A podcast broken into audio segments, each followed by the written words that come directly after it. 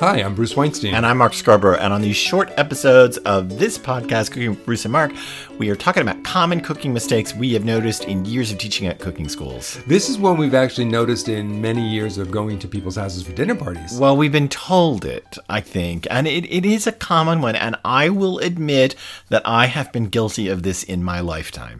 Can you imagine putting out a whole dinner for people and never tasting you what go. you're putting out until it's at your plate at your place? There you go. I have done it. I, I will admit it. imagine it. Okay, I will admit it. And I think, you know, here's the thing. For example, I- the reason I thought about this as a common cooking mistake is it has to do with making hummus.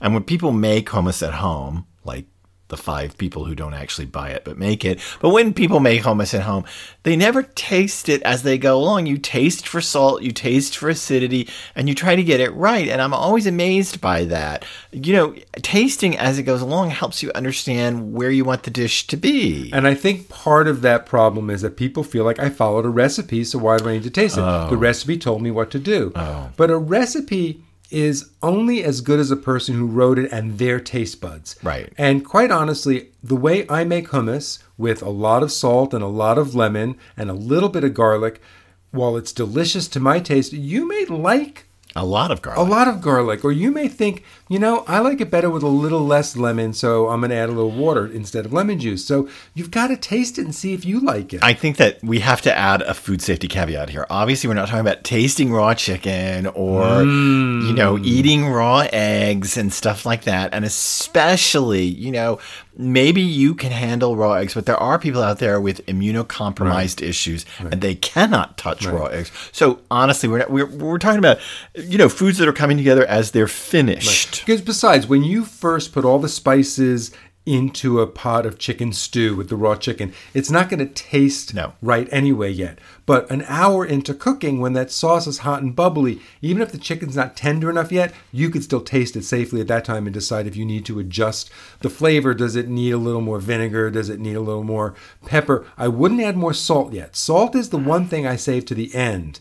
Don't you think that that's a good idea? I think so. But I think that like in a beef braise that takes three hours, you're safe after the first hour to start tasting it. Now it's not going to be reduced, and it's not the spices are not going to be blended right. But you know, you just want to make sure you uh, know this is going like uh, you made a ton, a metric ton of marinara sauce, and it 11 quarts for the freezer. and it bubbled 50 pounds of tomatoes or something. and it bubbled forever and ever and ever on the stove the other day.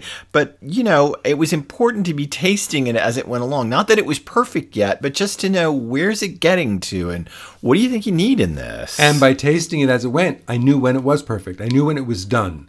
And I knew when the flavor was just where I wanted it. And I didn't add salt to the end because, as you say, it reduced and it reduced. And if I adjust the salt at the beginning, by the time it reduces, it'll be way too salty. I mean, every chef that I know has a bowl, a little container full of tasting spoons sitting out at the stove, and they can taste, and then they shove it in the sink. They throw it across the restaurant into the yeah, sink. they throw it at somebody. dishwashers thing, but they're constantly tasting. And and, and whenever we te- teach at cooking schools, I you know ev- they make sure that each of us has a, a receptacle with a bunch of tasting spoons. And I've always thought that that would be a great home thing to have for many people. Is that they just had you know some inexpensive spoons sitting out in a little crock on their counter so that they could taste as they went along. It's a great business idea to sell little things of tasting spoons.